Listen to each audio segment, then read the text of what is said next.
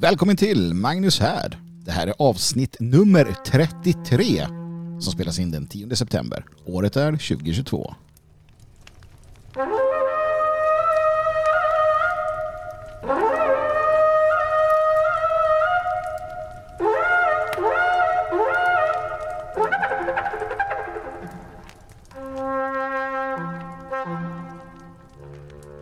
Ja men då var vi igång.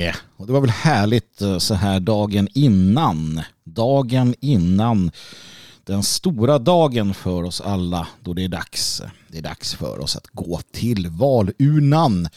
Det är dags att stoppa vår röst i eh, den stora trälådan där på röstkontoret. Och mm, bestämma hur Sverige ska styras i fyra år framåt. Eller inte.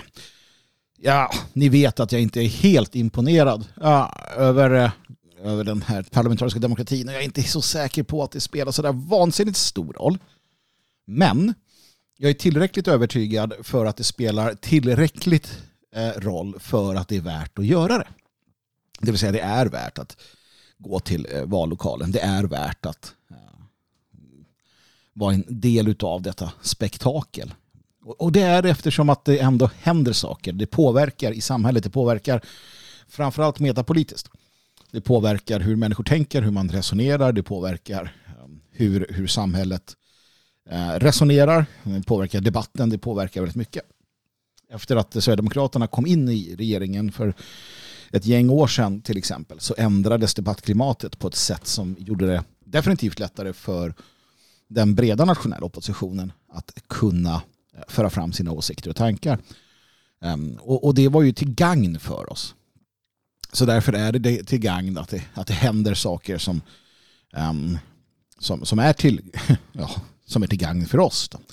Samma sak så blir det ju problematiskt om det sker andra saker kanske. Det påverkar i vilket som. Ehm, och det är ett bra sätt naturligtvis för oss att, eh, att eh, ta tempen lite grann på vad som händer och sker i samhället och hur människor funderar därför tycker jag att man eh, definitivt kan eh, ta del i detta och vara en del av eh, detta. Sen får man ju välja själv hur mycket man ska investera i tid och pengar. Hur mycket man ska arbeta för, för det alternativ som man själv då tror på. Och det är ingenting som jag säger åt folk att göra ditten eller datten, även om jag själv är av den åsikten. Att om du tror på någonting, om du har bestämt dig för någonting, då, då följer upp det, då, då bidrar du, då, då är du en del av det. Um, så att eh, det, det, är ju inte, det är inte svårare än så. Själv ska jag till exempel nu på söndag då, på söndag morgon tidigt i ottan ge mig iväg och se till så att det finns eh, valsedlar i de vallokaler som jag blivit tilldelad. Um, och um, det tycker jag är ett viktigt uh, arbete och Eftersom att det var, ett eh, ganska, det var ganska tunnsått med, eh, tunnsått med eh, personer som erbjuder sig. Så får man hoppa upp och göra det helt enkelt. Det är bara att manna upp och göra det man ska. Så, val, val, val. Imorgon är det dags. Om du har någon valvaka som pågår där du bor så varför inte dela den stunden med dina vänner eh, och trosfränder och politikerkamrater. Själv så ska jag nog sitta i lugn och ro med Josef, eh, vår vän från Svenskarnas hus och eh, en kollega. Och, och, eh, i alla fall en del av, av kvällen titta på, titta på valvaka och prata om vad som komma skall. Men det viktiga här, det viktiga här, kära lyssnare, det är ju eh, vad du ska rösta på. Och du har säkert eh, koll på det själv. Och jag ska inte jag ska inte säga åt dig faktiskt, vare sig det ena eller det andra. Ehm, men jag ska säga åt dig att du inte får glömma vad det handlar om. Och det handlar om familj, folk och nation. Det är liksom en, en grundpremiss i detta. Det är ett alternativ som har bäst politik för familj, folk och nation är det du ska rösta på. Ehm, sen är det upp till dig att avgöra vilket alternativ det är. Men alternativen är inte så många kan jag tycka om man gör en, en rättvis bedömning. Så eh, ha det i, i åtanke. Men gör din plikt också i detta. Jag tänker att jag, eh, jag tänker att jag uppmanar dig så gott jag kan eh, via eh, by proxy som man säger. Och jag gör det då från, eh, genom att låna eh, Karl Enfrid Karlbergs dikt ifrån diktsamlingen Storm av Sodom som kom ut, jag ska se när den kom ut, det var länge sedan i alla fall. Ja, står ju inget datum där naturligtvis. Men i alla fall, den här är gammal. Vi pratar början på 1900-talet. Och jag vet inte om det är till valåret någonstans där i krokarna antagligen. Och då har Karlberg diktat Eh, i, i denna dag som heter I valet och kvalet. Eh, med underrubriken Rösta rätt, rösta svenskt. Jag tänkte att jag, jag tar den här dikten och, och ger den till er som en sista, en sista uppmaning och sista påminnelse här nu inför morgondagen. Upp till val, upp till val, aktivist och fascist, liberal, radikal, upp till val. Upp till val, upp till val, bolsjevist, klärtist, social, kannibal, upp till val. Upp till val, upp till val, sionist, judaist, jubergist, ateist, upp till val. Upp till val, upp till val. Rösta rätt, rösta rött, rösta grönt, rösta grått, rösta lila och indigoblått. Upp till val, upp till val, arma land, ett sånt stoj, arma folk, vilket skoj, milde Gud, giv oss ro, milde Gud, låt oss tro på vår ras och vår rot, på vårt hem och vår urgamla stam. Upp till val, rösta svenskt. Där har vi det. Rösta svenskt. Upp till val, gott folk och rösta svenskt. Nu tänker jag att jag ska lämna över ordet alldeles strax till Gustav Kasselstrand jag blev uppmärksammad på att han hade hållit, han har ju hållit flera anföranden här nu under valrörelsen, men jag blev uppmärksammad på ett ifrån Trollhättan. Och det var ett som ehm, i samband med ett tal han höll där den 2 september. Ehm, och det här Handlar det om någonting som har varit varmt om mitt hjärta under en längre tid. Under ett eh, eh, antal år faktiskt.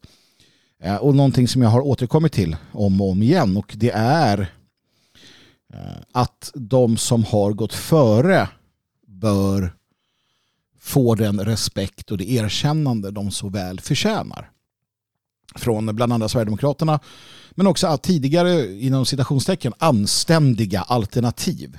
Alltså eh, grupper och, och, människor som, som försöker att eh, ja, vara anständiga i någon politiskt korrekt bemärkelse som tror att eh, om de bara lägger sig platt och förnedrar sig och tar avstånd och spottar på eh, sin rörelses historia så kommer de bli eh, upplyfta, erkända eller ja, vad man nu ska säga. Eh, och det kanske man blir till det priset att man förlorar sin själ. Men det har varit, eh, det har varit eh, ständigt pågående eh, diskussioner, eller ja, inte så mycket diskussioner för att väldigt många från den gamla tiden har, har valt att inte ge sig in i dem. Men jag har också läst, det var populärt för några år sedan att man att man angrep den gamla rörelsen då och sa att skinnskallarna var dåliga och Eh, de där var dåliga och de där som gjorde det var dåliga och de gjorde så att det blev fel. Och, oj, oj, oj vad dåliga alla var. Men eh, det är ju inte sant naturligtvis utan eh, de som gick före röjde väg. De krattade manegen de som på olika sätt och vis under alla år som har gått under lång tid har arbetat och, och, strävat har alla varit med och bygga den grund som så många idag står på. Och jag blir eh, upprörd och ledsen när jag, i, när jag noterar att dessa människor inte får um, det erkännande de förtjänar. Och det är människor jag själv känner. Eh, människor som har varit aktiva länge. Naturligtvis också väldigt många som eh, jag inte känner och som har gått vidare. Vi har hållit på med det här länge. Och jag menar, jag själv satte igång det mer offentliga, eller jag vet inte, det är svårt att säga det också när man är tonåring, men någonstans vid 14-15 så bestämde jag mig själv för att eh, det här är den väg jag väljer. Och, och sen får det vara så. Och så har det varit. Va? Och det är klart att man har ställt till det för sig och för andra under de åren. Eh, speciellt i ungdomsåren. Men lik förbannat så vet jag ju då i mitt eget fall, jag minns eh, hur vi var ett, ett gäng på fem, sex, sju killar eh, Eh, som bland annat satt och eh, frivilligt vaktade eh, Sverigedemokraternas kongress i Södertälje på ett hotell. De hade året innan tror jag blivit attackerade av vänsterextremister så det här året så var vi på plats. För att vi var vana vid att ja, vi var vana vid hårda tag om det behövdes. Och vi gjorde det så gärna. Och det finns så många berättelser från så många människor om hur man har ehm, eh, kämpat, lagt timme efter timme efter timme efter timme eh, för bland annat då Sverigedemokraterna men också för den nationella oppositionen generellt sett. Och eh, tacken har varit eh, obefintlig eller som sagt att man har fått höra från människor som inte ens var födda vid tillfället att man gjorde fel. Så därför var det glädjande eftersom att jag har ägnat väldigt mycket tid åt att eh, någonstans vara en apologet för den rörelse som, som banade väg för det vi har idag. Så var det väldigt glädjande när eh, Gustav Kasselstrand tog till orda i Trollhättan häromdagen. Och jag vill att vi lyssnar på det tillsammans och sen ska vi prata lite mer om detta. Men här kommer då Gustav Kasselstrand, Alternativ för Sverige, sitt valtal Trollhättan den september 2022. Då lät det så här. 1968 kan sägas vara startskottet för det här nya mångkulturella Sverige. Några år senare så införde man mångkulturpropositionen då man beslutade att Sverige skulle vara mångkulturellt. Det beslutet fattades i tysthet, utan någon debatt alls. Och därefter har det bara fortsatt. Nu vet vi vad det där landade i. Nu vet vi vilket samhälle de skapade åt oss. Men tillåt mig också blicka tillbaka i historien, nu när jag står här, och säga att det fanns många krafter som varnade för det här. I Sverige fanns det många krafter. Alla de krafterna är naturligtvis stämplade som rasister idag. De såg problemen komma tidigt. Det var inte så att det folkliga motståndet och insikten om att Sverige är på väg riktigt åt helsike. Det var inte så att det började 2015. Det började inte ens 2010 med SDs intåg i riksdagen. Utan det började långt tidigare. Där många engagerade medborgare och organisationer och partier försökte slå larm, försökte agera tidigt och sa att svenskarna kommer att bli en minoritet under 2000-talet om den här invandringen fortsätter. De organisationerna har idag ett skamfilat rykte. Det borde de inte ha. De här organisationerna gjorde stora insatser. De försökte slå larm trots att det mediala och politiska etablissemanget inte ville lyssna. De här organisationerna förtjänar upprättelse, alldeles oavsett vilka de är, för att ha varnat för det folkutbyte som nu är mycket långt gånget i det här landet. All heder till dem, all heder till alla som har kämpat. Många av dem är döda idag. Många av dem blickar ner på oss från himlen kanske. De är döda sedan länge, de fick aldrig någon upprättelse. Men de ska veta, och alla ni som kämpar och som nu är ärrade gamla kämpar efter årtionden av kamp ska veta att Alternativ för Sverige tillerkänner er den fantastiska insats som ni har gjort för det här landet för att tidigt väcka det svenska folket. Vi står på er sida och nu ska vi föra den här facklan vidare för att väcka det svenska folket även i framtiden.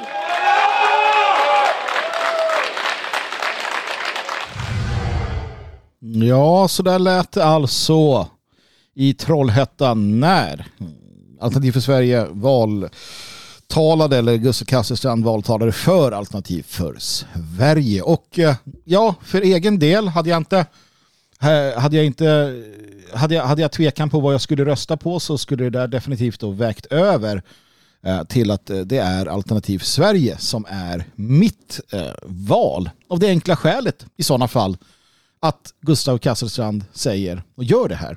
För att det fanns ingen anledning för honom. Alltså rent politiskt och eh, rent eh, taktiskt så fanns det ingen anledning för honom att göra det här. Snarare tvärtom. Här gav han eh, massmedia, Expo och alla andra möjligheter att för all framtid kunna konfrontera med jaha, här står du och eh, säger att eh, ditten och datten var, eh, var bra. Här står du och tar ställning för det ena och det andra och den ena och den andra.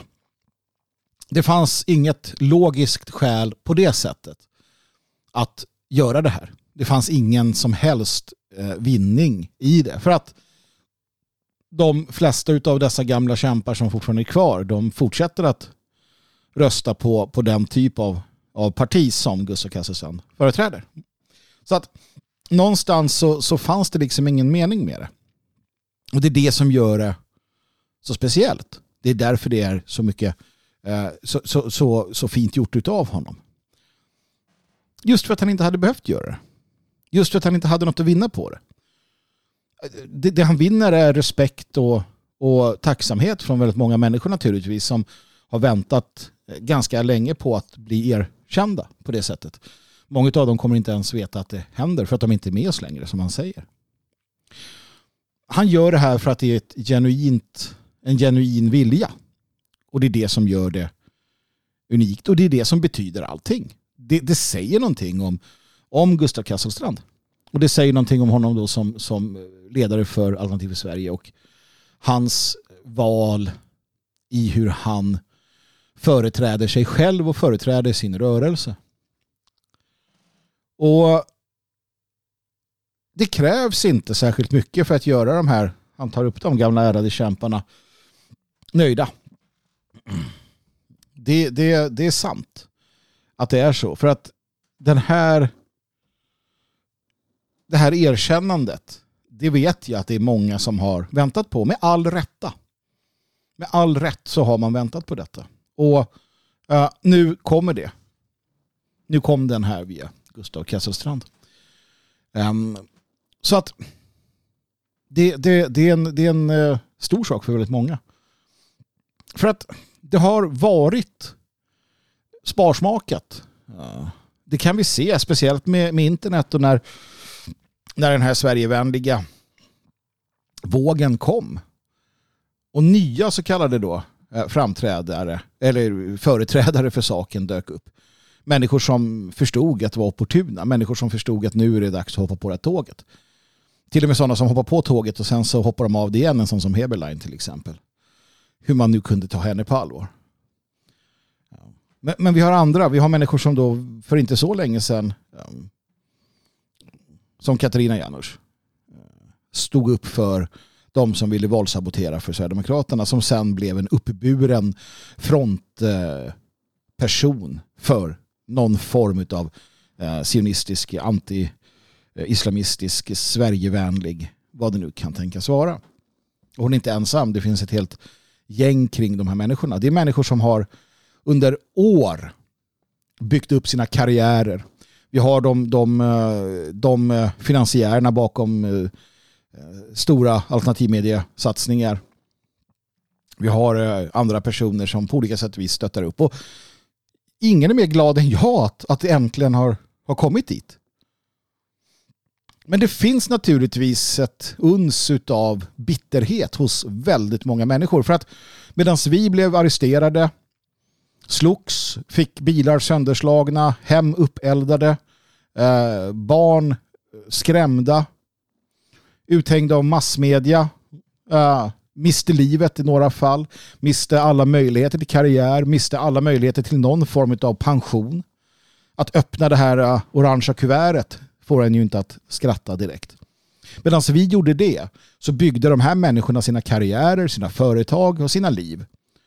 Och när de har allting på det torra och när opinionerna börjat svänga då kliver de fram och drar ännu mer nytta av det. Och det är som det är. Och det är som det alltid har varit. Så att det var väntat. Det var väntat och det kommer fortsätta vara så att den absoluta majoriteten utav alla som nu då ingår i den här äh, Sverigevänliga rörelsen De kommer fortsätta att vara okunniga eller ointresserade av alla de som gick före. De kommer vara ointresserade av att ta reda på vilkas axlar de står på. De kommer, äh, som Gustav Kasselstrand är inne på här, hänvisa till att ja, men fram till 2015 eller 2000 eller 2010 eller vad det nu var så var det ju bra i Sverige. Det var det alltså inte. Inte alls. Och problematiken ligger snarast i det faktum att de som glömmer sin historia, de som glömmer vad de som gick före gick igenom, de pris som betalades. Det finns människor som betalade med sina liv. Och det finns de som kommer fortsätta betala med sin, eh, sina möjligheter. Sina möjligheter att, att ha en, en värdig ålderdom. Människor som inte kommer ha någon pension. Människor som inte kommer ha någonting i princip för att de har gjort allt för den här saken. De finns kvar. De har alltid funnits. Och det är det som det är det som blir så, så fint med det Gustav Kasselstrand säger. För att det är ingen av dem som förväntar sig någonting. Vi är inte inblandade i det här för att få något. Det är helt fel eh, rörelse. Det har hänt vissa saker naturligtvis. De som nu ger sig in i detta. Eh, de som nu eh, ser till att, att eh, stå på dessa ärofulla människors axlar och hova in, um, hova in olika eh, förmåner genom företagande som riktar sig till den opposition som nu har växt till sig. De som tävlar om eh, prenumeranter och, och, och konsumenter. De som eh, kan slå mynt av det. Absolut. Det är ingen som, som det är ingen, det är ingen utav, utav de gamla kämparna som förväntar sig att, att, att få något av dem. De vet nämligen att det är en del av spelet. Så har det alltid varit och det gäller inte bara på vår sida så att säga. Men det här erkännandet, det blir så pass mycket viktigare i det sammanhanget. För att det är ett erkännande utav en person som inte hade behövt göra det. Och då blir det speciellt. Och jag för min del kommer fortsätta. Och jag hoppas nu, om allt går som jag vill, till och med kunna göra det på ett bättre sätt. Det vill säga att vara apologet för den gamla rörelsen. Det vill säga att, att eh, vara den som inte tillåter andra att glömma på olika sätt och vis så ska jag göra mer.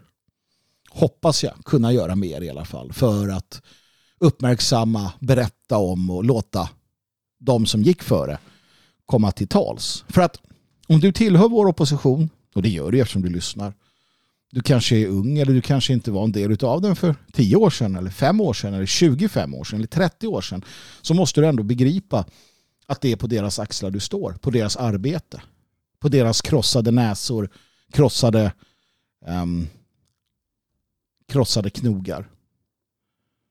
Det är på mansåldrar av investerad tid i flygblad och, och annat, torgmöten och demonstrationer då internet inte fanns som en möjlighet. Det är åtskilliga år av människors fri, ofrihet när de har spärrats in i svenska fängelser för att de försvarade sig själva mot eh, vänsterpöblar eller vad det kan ha varit. Det är människor med enorma ekonomiska skulder, uppoffringar för att kunna betala för tryckningar av tidningar, propaganda, affischer, flygblad och vad du vill. Människor tog personliga lån, människor gick i personlig konkurs för att kunna fortsätta med detta. Och det är berättelser som, som ska berättas. Och det är ett arv som förtjänar att åtminstone, åtminstone få ett erkännande som till exempel det av Gustav Kasselstrand. Det är det minsta man kan göra. Det finns mer man kan göra naturligtvis. Men eh, det är det minsta. Och som sagt, min förhoppning är att kunna fortsätta och till och med på ett bättre sätt eh, bibehålla och eh, berätta om de människorna och de ödena som har varit.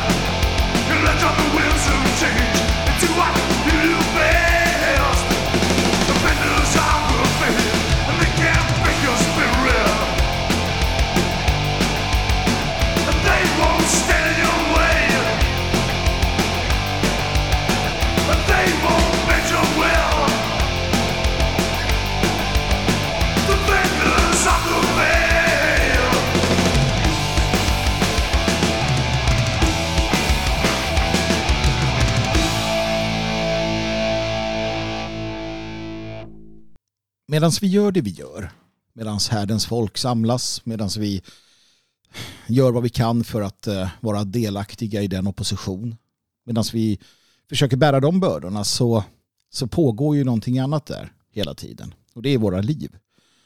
Det är våra liv tillsammans, det är våra liv med andra, det är våra liv som föräldrar, som arbetskamrater, som ja, vad vi nu kan tänkas vara. Och det är ju en, en, eh, en ständigt pågående del av allt vi gör. Vi är inte frånkopplade det bara för att vi är de vi är. Och, och bara för att vi eh, har den här gemensamma känslan för den här viljan att på olika sätt och vis arbeta för de högre målen som vi delar som härdens folk så betyder det inte att vardagen inte finns där. Och å ena sidan så är ju den här eh, den här eh, det här vi gör nu att vi samlas kring den här härden och, och pratar och eller som vanligt lyssnar mer på mig då. Men det finns en viss kommunikation här också för att ni pratar med mig. Jag vet att vi alla önskar att vi satt kring en riktig härd. Att vi satt och kunde ha utbyte på ett annat sätt. Och en dag så kommer vi ha det. Men det är inte bara så att jag har mina monologer utan det finns ett utbyte här ska ni veta. För att ni är många som hör av er. Ni är många som skriver. Inte så många som jag hade hoppats, men, men en hel del. Och det är kommentarer och det är funderingar. Och allt det blir en del av det jag gör, en del av det jag säger. Jag påverkas, jag lyssnar, jag funderar, jag analyserar. Så att monologen är en monolog förvisso, men den är också djupt påverkad utav det ni berättar eller det ni delar med er av. Och jag för min del försöker vara så öppen och ärlig jag kan om mitt eget liv och vad som händer och sker. Av den, med den förhoppningen att det ska i sin tur kunna hjälpa er på olika sätt och vis. Det är så det fungerar i en gemenskap. Det är så det fungerar i härdens folk. Och vill man inte vara en del av det, nej det behöver man ju inte. Jag eh, är av den åsikten att man ställer upp för varandra, man hjälper varandra, man finns för varandra. Speciellt i dessa tider. Och speciellt bland sådana som oss. Och därför vill jag nu ta tillfället i akt och be er alla, alla i härdens folk, att, eh, att göra någonting från och med nu. En ny, eh, en ny, en ny tradition, ska vi kalla det för. Och det är att vi ska skänka varandra en tanke varje dag. Varje morgon eller varje kväll, det får du välja själv. Skänka varandra en tanke, skänka en tanke till härdens folk. Att eh, hoppas att eh, de har det bra. Att hoppas att de eh, känner sig eh, starka. Att de har mod i barm, att de har stridsmoralen på topp. Skänka en tanke att om de har det jobbigt så ska de veta att eh, de inte är ensamma. För att vi är ju ensamma. Vi är väldigt ensamma många av oss. Och det är vi eftersom vi inte är i varandras närhet annat än via tankar, via övertygelser. Men vi är ju fysiskt långt ifrån varandra. I många fall så känner vi inte ens till varandra. Det finns människor i mitt liv som står mig nära, vare sig de vill det eller inte. Människor som eh, jag har djupa känslor för, vare sig de vill det eller inte. Vare sig de är besvarade eller inte. Människor som jag känner att jag vill beskydda. Människor jag önskar att jag kunde beskydda, att jag önskar att jag kunde finnas för, trösta och vara nära. Men av olika skäl så, så är det inte så. Och det går kanske inte. Och problemet blir att och jag tror att du känner igen dig i det här, kära lyssnare. Problemet blir ju att du inser att du kan inte. Du kan inte finnas där. Du kan inte skydda. Du kan inte på det sättet hjälpa. Du kan inte finnas där på det sätt du hade önskat just på grund av att man inte är nära varandra. Men det är något man kan göra. Det finns något man kan göra. Och det är att ha dessa människor i sina tankar, i sina böner. Om man ber. Men om man inte ber så kan man ha dem i sina tankar. Man kan fokusera för en liten stund varje dag på dessa människor. Man kan fokusera sina tankar på just att de här människorna ska ha det bra. Att de ska vara starka. Att de ska på olika sätt och vis kunna göra det de måste göra. Jag tror på tankens kraft, jag tror på fantasins kraft. Ni vet vad jag tror om detta. Jag tror att det vi skapar i tankevärlden, i sinnevärlden på, på många sätt och vis är mer äkta än, än den så kallade verklighet vi lever i. Och om alla som tillhör härdens folk varje dag bestämmer sig för att fokusera lite av sina tankar, lite av sin energi, lite av sin livskraft på varandra. Ja, vem vet? Vem vet vad det gör? När vi sträcker ut våra tankar till härdens folk och tänker att mina bröder och systrar, mina, mina vänner som jag inte ens känner på det sättet, att de ska bli stärkta, att de ska bli lyfta, att de ska bli ja, skyddade. För tankar spelar roll. Ord spelar roll. När du gör det så förändras du. Om inte annat så är det du som förändras. Du fokuserar, du tänker, du resonerar. Och du förändras. Du stärker dig själv samtidigt som du kanske stärker andra. Det här är ingen eh, religiös sak. Även om den är andlig. För att fokuserade tankar som stärker dig själv bildar ringar på vattnet. Det gör att man skapar en gemenskap som man kanske inte ens förstår själv. Och vi kan ju inte träffas. Jag hade önskat att ni kunde komma varannan helg till eh, en härd här någonstans eller till Svenskarnas hus, att vi kunde träffas, att vi kunde göra som man har gjort genom tiden när man träffas. Man äh, lyssnar på en, en mer eller mindre rolig predikan. Och sen har man kyrkkaffet. Och det är där det händer. Det är när man pliktskyldigt har lyssnat på, i det här fallet mig då kanske, så har man möjligheten att träffas och prata och höra vad som har hänt sen sist. Men vi är utspridda. Och därför kan vi inte göra det rent praktiskt. Inte just nu. Men som sagt, den dagen kommer också. För att det är i den gemenskapen man också hämtar stöd och hjälp och kraft. Men den gemenskapen kan vi ju inte ha rent fysiskt just nu. Alltså har vi den andligt.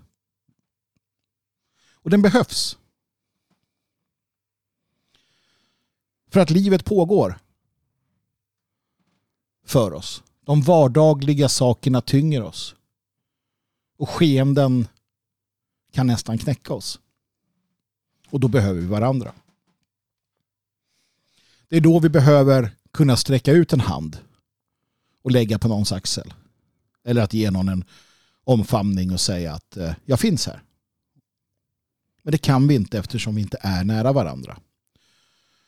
Men jag kan det. Till del. För att ni hör av er. Ni berättar. Många av er, inte många nog dock, använder härden som ett sätt att ja, dela med er av hur ni har det. Och jag vill dela med mig till alla andra. Och få er att förstå att det finns en, en växande gemenskap som är svår att förklara. Och jag tror att fler än jag känner den här äh, att det händer någonting, att det pågår någonting, att det är någonting. Någonting som binder oss samman. Och i det finns en styrka, det finns en enorm styrka. Och jag vill vara i dagsläget den ni kan använda. Den ni kan gå igenom.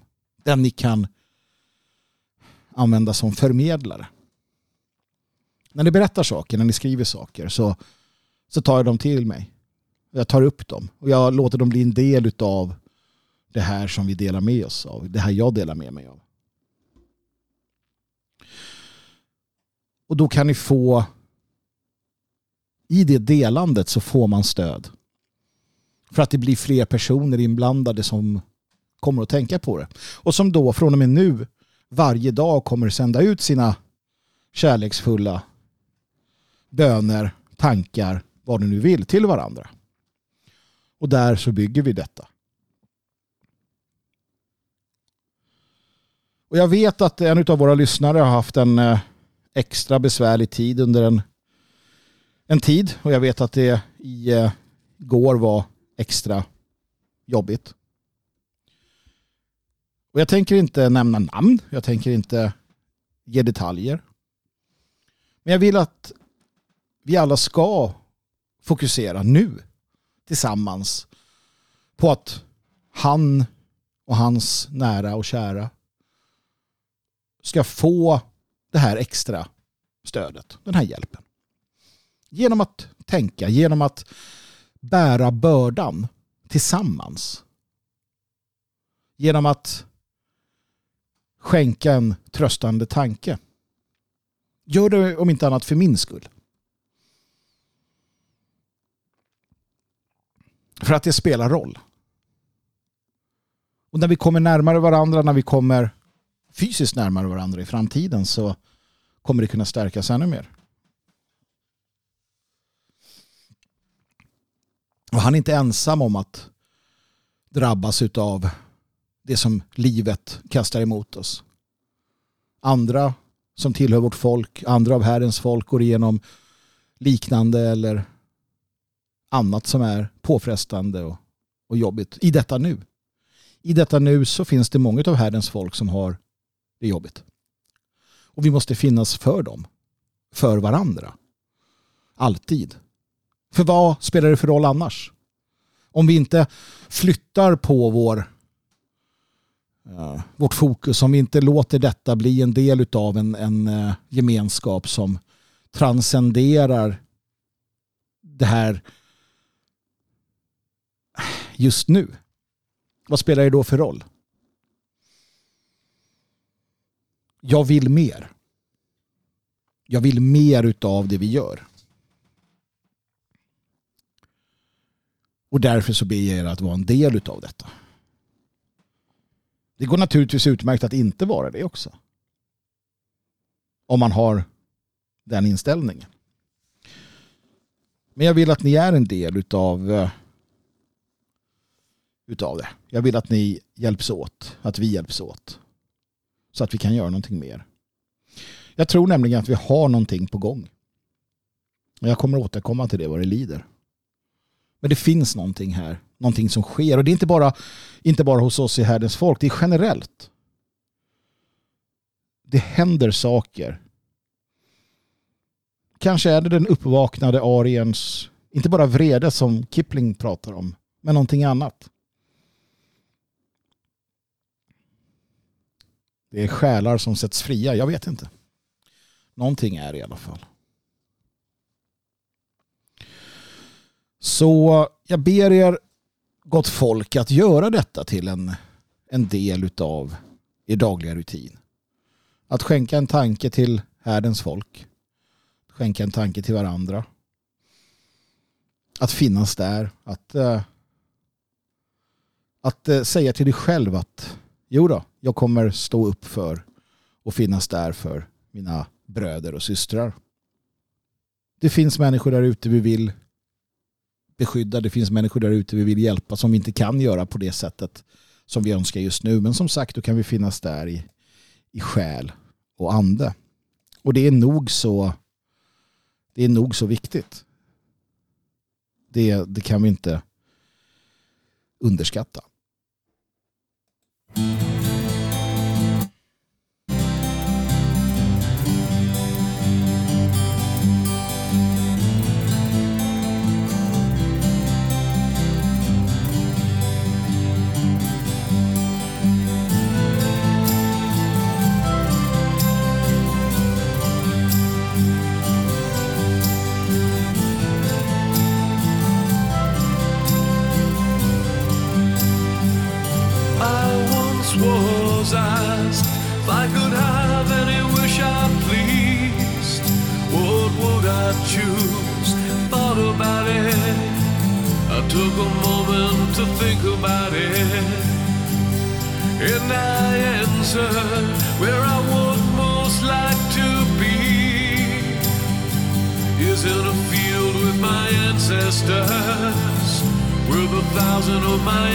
Ancestors.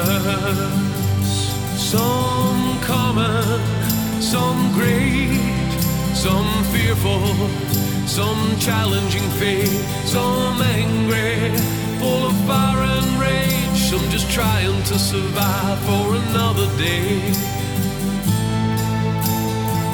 I wanna meet my ancestors.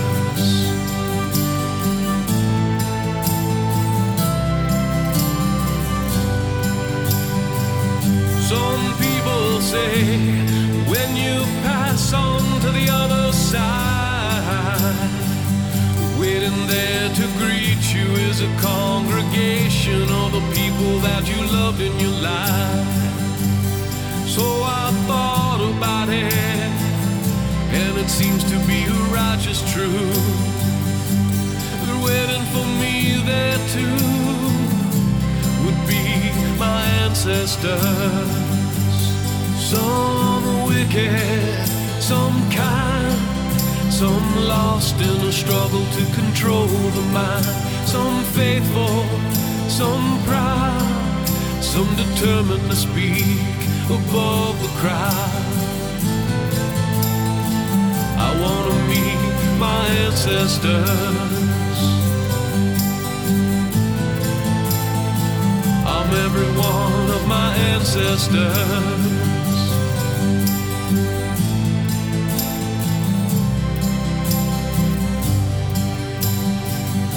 In the distant past, before there was you and I, in false paradigms, we find those who came before us upon the same road revealing secrets, the wisdom of our ancestors. In honor, in truth, in shining ideals to inspire the youth. These values we find living in this place from another time. I wanna meet my ancestors. touch the feet of my ancestors.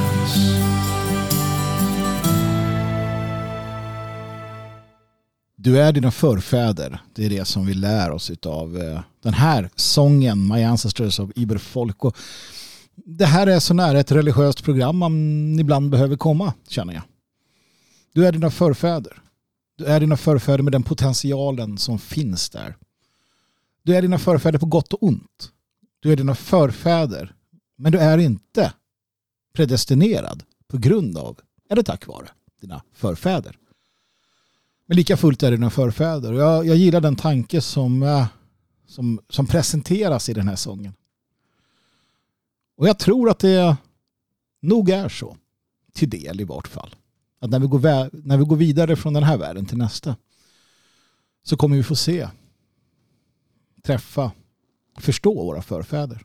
Och en sak som vi kommer förstå det är att de är vad de är. De var vad de var. Några var fantastiska. Några var usla. Några var lögnare och några var sanningssägare. Vi är allt det de var. Och vi väljer själva hur vi blir. Och det är därför också det finns inom vår västerländska vita ariska religiositet och, och tradition något som heter förlåtelse. Det är därför förlåtelsen är så avgörande och så viktig i vår religiositet. Förlåt dem, ty de vet inte vad de gör. Och det här eh, slog mig när jag läste en eh, tweet-konversation, ska jag väl kalla det för. Någonting som eh, alltid driver upp ens blodtryck. Det är vår vän och kamrat, eh, den gode Henrik Jonasson, herr Sork på Twitter, konstnären som eh, provocerar och som eh, säger sanningar. Han kommenterade på en tweet som postades av någon som heter Lova. Lova är så vitt jag förstår en Stockholmsbrutta. När i eh, 20-årsåldern plus 25 plus åldern. Någonting, jag vet inte riktigt. Jag tror i alla fall. Hon eh, är eh, vänster, alldeles uppenbart. Tror att hon är anhängare av Nooshi Dadgostar och Vänsterpartiet. Blond, söt tjej. Alltså inte Nooshi utan Lova. Jag har aldrig, aldrig träffat på henne. Jag har aldrig följt henne. Men det var i samband med då att herr Sork, Henrik Jonassons eh, svar på hennes tweet dök upp som jag läste detta. Jag, jag, ska, jag ska läsa själva eh, ordväxlingen här för er. Lova skriver, finns inget som skriker incel mer än en bild med en fisk på Tinder.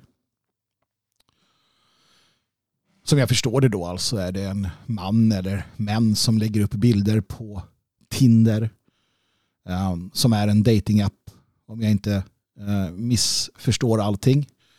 Jag har själv inte någon profil på Tinder och uh, hur singel jag än är så känner jag nog nu att uh, där kommer jag inte fiska efter människor. Uh, jag säger inte att det inte kan vara en bra idé. Jag vet inte hur det fungerar, men jag känner mig inte bekväm med detta. I alla fall, hade jag haft en profil på Tinder så hade jag kanske haft en fisk uh, där. Om jag nu varit ute och fiskat och dragit upp en fisk. Jag tror jag förstår vad, vad, Lova, um, vad Lova menar här. Uh, och att uh, hon tänker att män som är i skogen fiskar, jagar eller gör annat sånt där klassiskt eh, är då incels. Det är hennes inställning. Herr Sork naturligtvis äh, träder in till försvar för män som fiskar. Han skriver Män som fiskar är världens kungar. Du talar likt en kvinna som säljer otvättade grönsaker utanför stadens murar och som spottar efter riddarnas skimrande mantlar. Men när Satans härar samlas kommer fiskarna att dra sitt svärd även för dig. Till deras hjärta var större än ditt. Herr Sork är en eh, man som delar min ande. Eller min anda. En anda. En man i min anda, om vi säger så. Min ande delar han nog inte, det vore underligt. Ehm, och han har helt rätt här, för det du har är den här moderna bruttan då. Som eh, sitter i sin lägenhet i storstan och eh, föraktfullt tittar på de som hon kallar för incels, männen av eh, skog och mark som drar upp fiskar och skjuter vilt och överlever. Överlever gör de väl inte, men som, som bibehåller den här eh, traditionella, skulle jag kalla, eh, bilden. Och precis som man säger så så, så spottas det efter de här människorna. Den här typen av män. Ja, inte av alla naturligtvis, men eh, utav på tok för många. Vi har kunnat se hur, eh, hur situationen i Sverige går från illa till värre i det att då unga kvinnor, kvinnor generellt sett är vänster, de är feminister, de är helt isåld till eh, de omstörtande krafterna medan männen blir mer och mer höger då i, i en klassisk eh, höger-vänster-skala.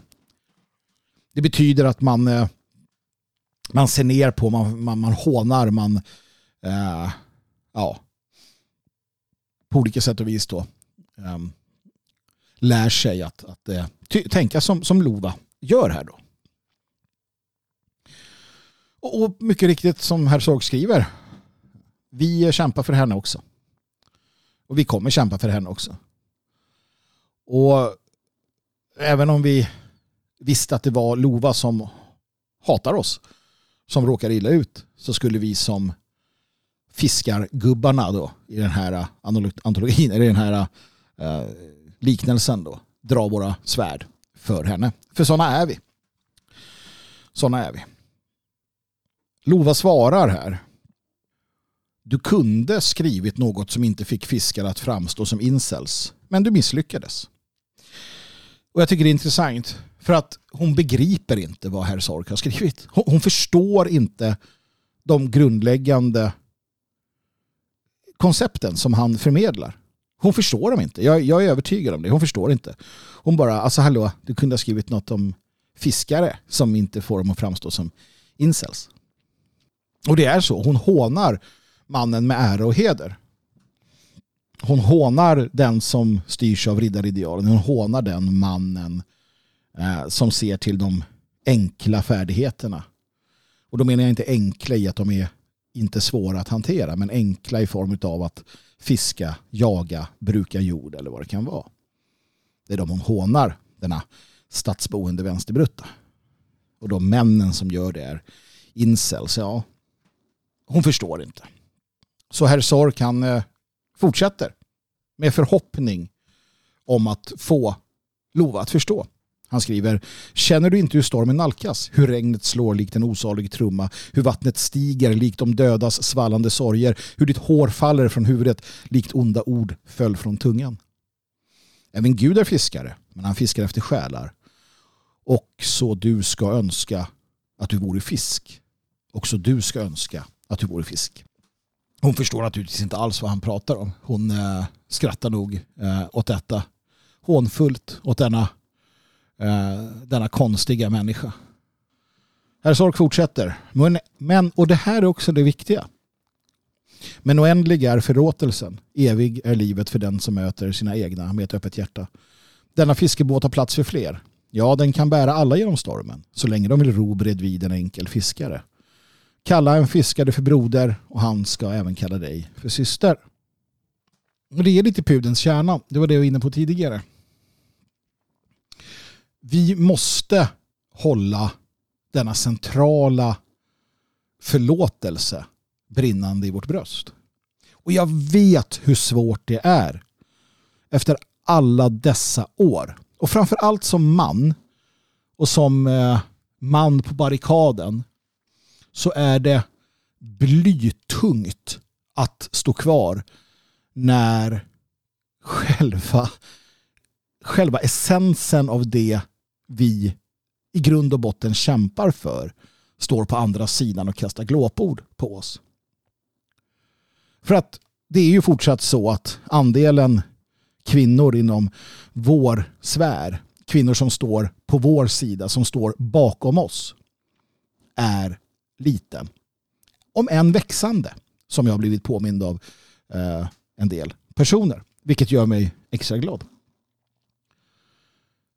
Men det är så att män som blir uppbackade av kvinnor blir formidabla motståndare mot den världsordning som strider mot oss.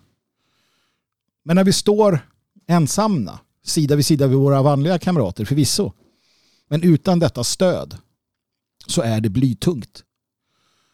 Och många tänker, vad fan spelar det för roll? Vad fan spelar det för roll? Om kvinnorna vill om majoriteten av kvinnorna vill ha det så här, vilket de uppenbarligen vill då de röstar på det här sättet, så låt dem få det. Låt dem råka jävligt illa ut i framtiden. Och så blir man arg, man blir ledsen, man blir frustrerad och till sist så börjar man hata. Jag vet precis allt det där. Och det är här herr Sork har rätt. Det är här det jag tog upp tidigare kommer in. Förståelsen för att vi är en del av en, en stam, ett folk, en tradition, en, en, eh, en lång kedja av människor. Där det har funnits alla möjliga typer. Och vi har haft förlåtelsen som ledstjärna. Förlåt dem, ty de vet inte vad de gör. Att förlåta betyder inte att acceptera. Att förlåta betyder inte att uh, låta människor trampa på en. Att förlåta är ett sätt att hantera hur världen är beskaffad. Förlåtelsen sker lika mycket för din skull som för någon annans skull. Och här är herr Sork inne på någonting. Vi måste förlåta Lova. Vi måste förlåta alla de som beter sig som hon. Ty de vet inte vad de gör. Och vi måste vara tydliga med att det finns en väg tillbaka. Vi stänger inte dörren. Vi stänger inte dörren. Lova svarar på herr Sork. Du var alltid en liten poet du. Fint skrivet men nej. Hon avvisar ju naturligtvis. Men hon gör det för att hon förstår inte. Hon förstår inte de grundläggande koncepten som ära och heder. Hon gör inte det.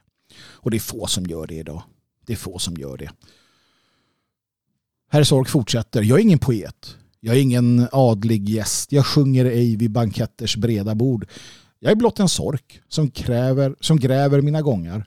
Som lyssnar med örat mot marken. Som bävar inför jordens mörkaste minnen. Och vid älvens strand ropar jag till fiskaren, min frälsare och frände. Och det här vill jag ta fasta på. Det här vill jag fortsätta att predika. Jag vill fördjupa denna tanke, denna inställning till livet. Jag gläds åt herr Sork och hans yngre och äldre för den delen följare och vänner. Och de som har förstått detta, som har tagit den här kärleks, det här kärleksbudskapet till sig och som förstår att bygga en, en ny gemenskap, en ny idé kring kärlek, kring förlåtelse. Och jag hoppas och jag tror att det här kommer bli den nya melodin för oss. Jag kommer göra allt jag kan för att vara en del av detta, för att driva på detta, för att, för att hjälpa till med detta, för att förklara detta, för att, för att förstå detta. Och i sammanhanget då, ett par ord till mina kvinnliga lyssnare. Ni måste förstå hur viktiga ni är. Utifrån ett biologiskt perspektiv naturligtvis. Men framförallt ur ett andligt och framförallt ur ett perspektiv som går ut på att ni är avgörande för att vi ska orka. Eller kanske inte för att vi ska orka. Men för att vi ska bli så mycket bättre. Så mycket effektivare. Inte bara orka. Orka gör vi. Jag har stått på barrikaderna i så många år tillsammans med människor. Utan att, eh, utan att knäckas än så länge.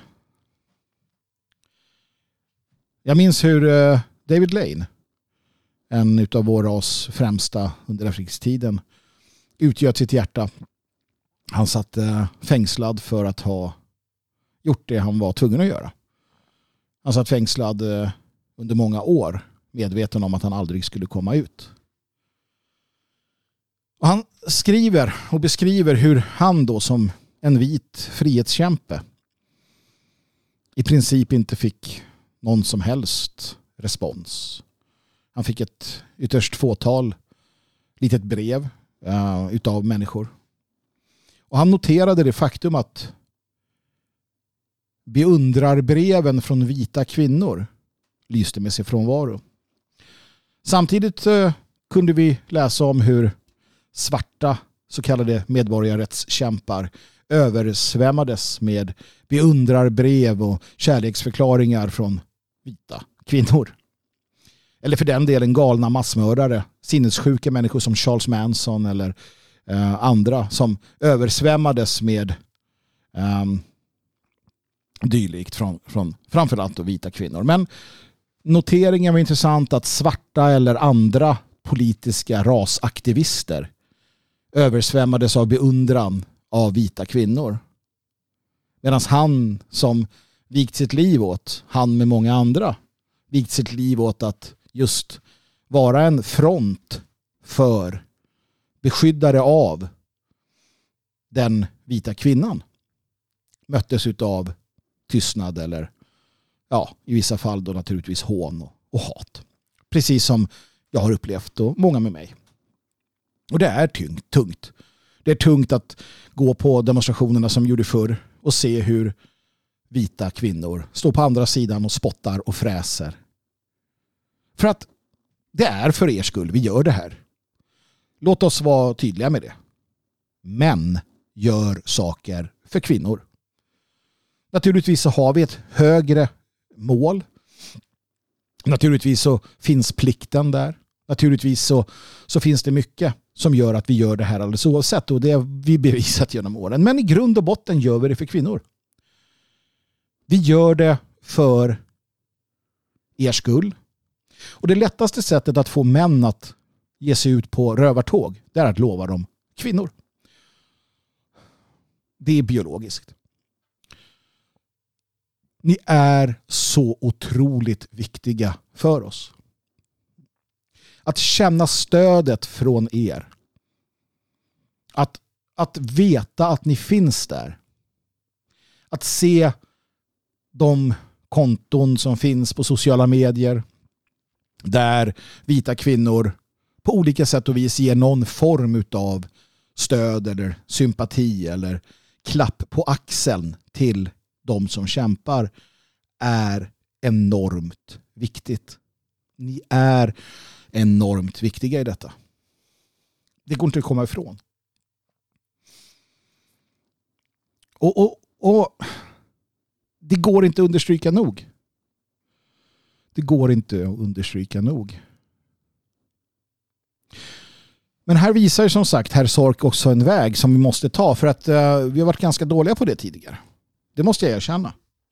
Jag vet inte om det är någon form av eh, förståelse som kommer med åldern eller att man själv har varit med om så mycket underligheter som gör att man funderar. Antagligen är det det och nya, nya vänner, nya relationer, nya känslor som påverkar en. Men just förståelsen för det här Sorg skriver är livsviktigt. Jag vill, jag vill fortsätta här framöver att, att titta på och bygga utefter det. Kärleksbudskapet är grunden. Förlåtelsen måste finnas där. Men också de eh, tydliga rakt på sakbudskapen som till exempel kvinnor förstå hur viktiga ni är. Kliv fram. Kliv fram inte bara för att vara med och påverka era systrar utan också för att visa de män som står på barrikaderna att ni finns där. Att de inte är ensamma. Förstå hur viktigt det är. Man kan tycka så att det inte behöver sägas. Jag kan ofta tycka att det jag säger inte behöver sägas för att det borde förstås. Men jag förstår också att vi lever i en tid då det absolut mest basala måste sägas, sägas igen och upprepas. Och jag vet hur jag reagerar när jag får uppskattning och framförallt för uppskattning från det täcka könet. Det bär en vidare framåt. Och jag skiljer mig inte från andra män. Andra män som står där på barrikaderna och har gjort det i alla dessa år. Visa att ni uppskattar dem. Visa att ni ser dem. Det finns många sätt för er att göra det. Och framförallt visa det just genom era sociala medier eller på andra sätt. Påtala att ni uppskattar det. Var tydliga med det. Hela tiden, överallt, alltid. Påtala det som ni kanske tänker är uppenbart. Sprid kärlek. Sprid det positiva. Sprid de tankarna. Ringar på vattnet återigen ringar på vattnet återigen. För att det kommer att lyfta stridsmoralen för så många människor. För det är dystert. Det är dystert att se när undersökningarna kommer att den absoluta majoriteten av kvinnorna röstar vänster. Det är tungt. Och därför är ni som inte gör det pärlor av guld. Ni är så, så speciella. Och det spelar ingen roll hur gamla ni är, hur unga ni är. Att känna stödet är det som får oss att helt klart fortsätta.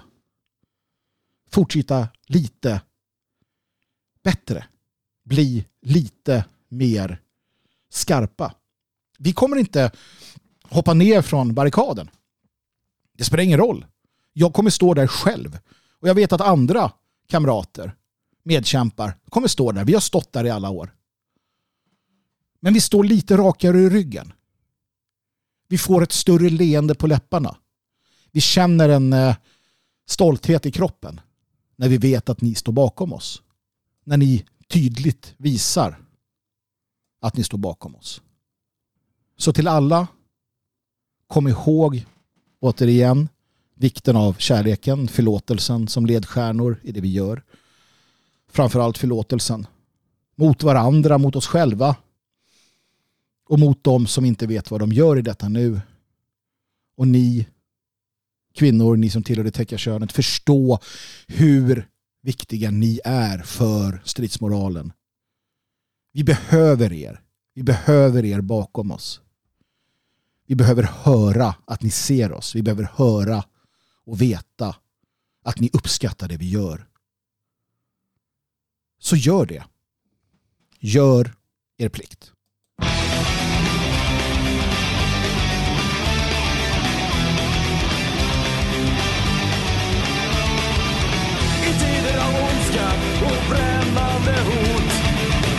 Det vanligt att vanmakt och tvekan slår rot. Somliga menar att tiden är nära för mörkret att lägra landet vårt kära.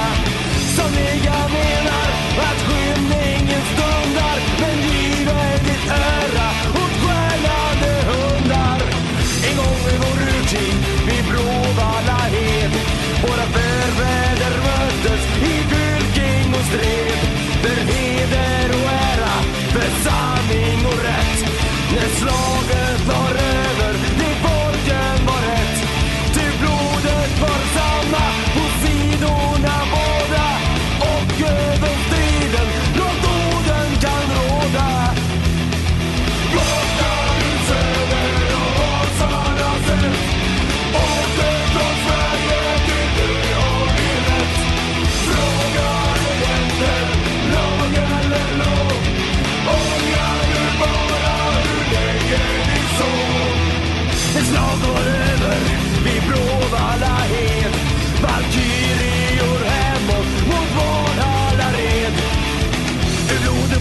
marken där kämparna dött. Växte vårt släkte Sverige var fött. Nationen och folket är samma som då.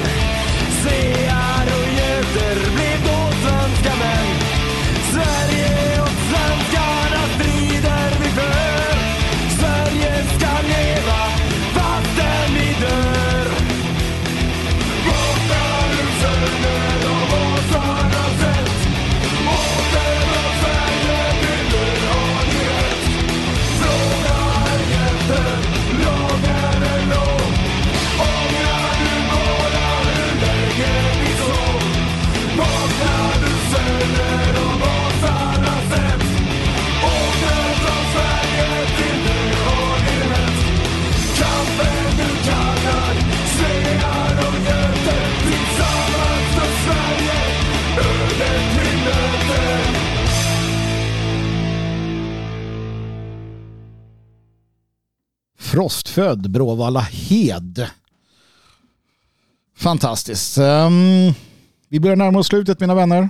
På den här härden den här gången. Jag hoppas att ni har fått mycket att tänka på och mycket att ta med er. Och jag hoppas att härdens folk fortsätter att uh, både växa i antal men uh, också svetsas samman på olika sätt och vis. Återigen så vill jag be er alla att vara en del utav den här dagliga tanken som vi sänder till varandra, till våra bröder och systrar där ute som har det jobbigt eller som på andra sätt och vis behöver veta att eh, ja, vi finns där. Vi finns där för dem. Vi finns där för varandra. Vi stärker varandra i ord, tanke och handling. Lite beroende på vad vi kan göra för stunden. Jag vill passa på att tacka Roger och Tina som har donerat generöst till härden sedan sist. Eh, det är eh, alltid eh, lika upplyftande att veta, att, veta att, att, ni, att ni gör det ni kan för att hjälpa till i dessa tider, att vi kan fortsätta med det här. Och om du känner att jo jag vill också vara delaktig i detta så skickar du en Swish-donation till 123 510 5762 alltså. 123 510 5762. Märk din donation med härden. Musiken har eh, spelats tillsammans med, i samarbete med Midgård, midgårdshop.com och Liberplay, liberplay.se. Och vi lyssnade dels på Überfolk, My Ancestors, efter det, nej, vi började med Fortress, Defenders of the Faith och sen var det Überfolk, My Ancestors och sist men inte minst då Frostfödd och Bråvalla Hed. Ni kan skriva till mig på magnushärd.protonmail.com Magnus H-A-E-R-D protonmail.com Jag läser allt, jag svarar inte på så mycket men eh, jag tar upp saker här i härden naturligtvis. Svegot.se, detfriasverige.se och logik.se är hemsidor du definitivt bör besöka. Och nu vet jag att vissa av er, det är en del som har skrivit till mig och sagt att jag vill vara delaktig i denna diktsamling som kommer att bli av när vi ska träffas i Svenskarnas hus här i Elgarås och umgås, vi som tillhör härdens folk. Och jag vet att ni tänker när blir detta av? När får vi information om detta? Ja, jag kommer att skicka ut information till alla samtidigt när det är dags. Jag vet fortfarande inte när möjligheten finns. Jag kommer ge er en, en, en bra eh, startsträcka så att ni kan planera för detta. Det är mycket som är eh, görningen. Det är mycket som är eh, svårt, att, svårt att förbereda sig på i detta nu. Så att det kommer att ske. Jag behåller alla era mejl, ni som vill vara delaktiga, så att ni kommer alla få information i, i väldigt god tid naturligtvis. Och det kommer att äga rum. Som sagt, jag vet bara inte när. Det måste passa in i, i schemat mitt helt enkelt. Men som sagt, vill du vara en del av den diktsamlingen när den väl blir av, skicka ett mejl eh, och skriv där att jo då, för tusan jag vill vara en del av det här. Så lägger jag det mejlet i mappen diktsamling och så finns du där för framtiden. Nu så vill jag eh, avsluta med att förklara för er vad livets mening är och att du inte ska glömma detta. Slåss med troll, befria prinsessor, döda varulvar. Det är att leva det. Och sist men inte minst, ge aldrig.